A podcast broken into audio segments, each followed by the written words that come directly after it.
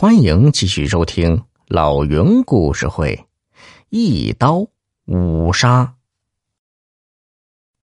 不久啊，上司同意了他的意见。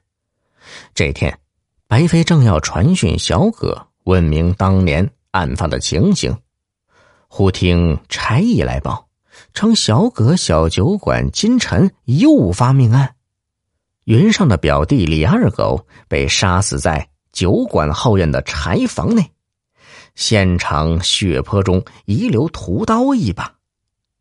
此事越发引起了白飞的怀疑，他当即派差役把小葛传来问话。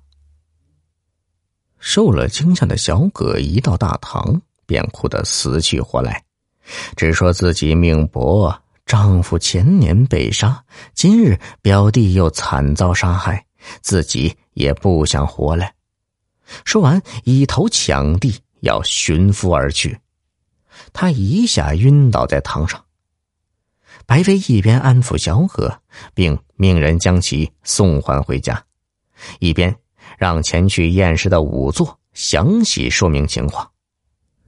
仵作陈述：李二狗呢，死于五更时分，死前曾有打斗迹象，是被屠刀。扎伤要害，失血过多而死。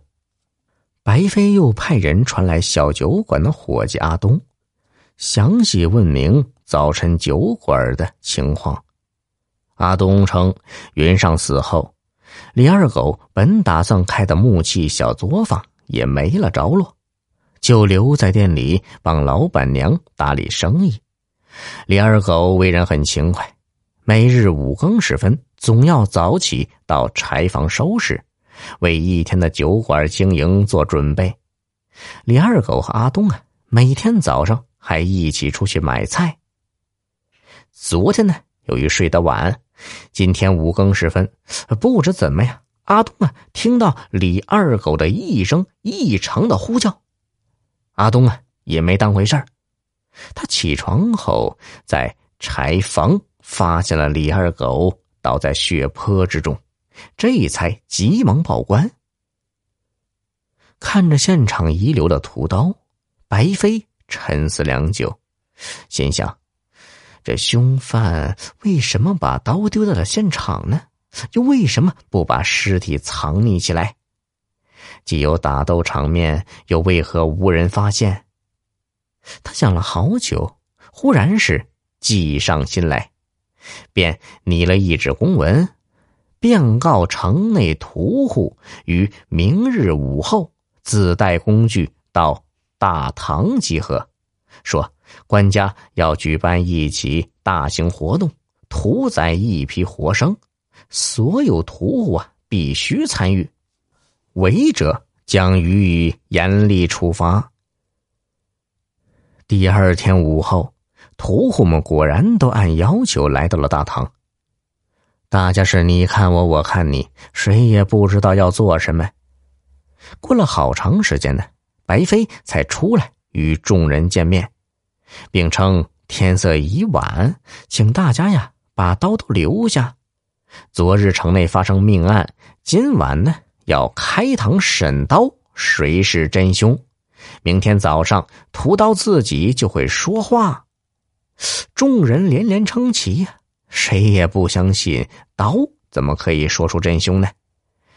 就按照白飞说的，把刀留在了大砧板上。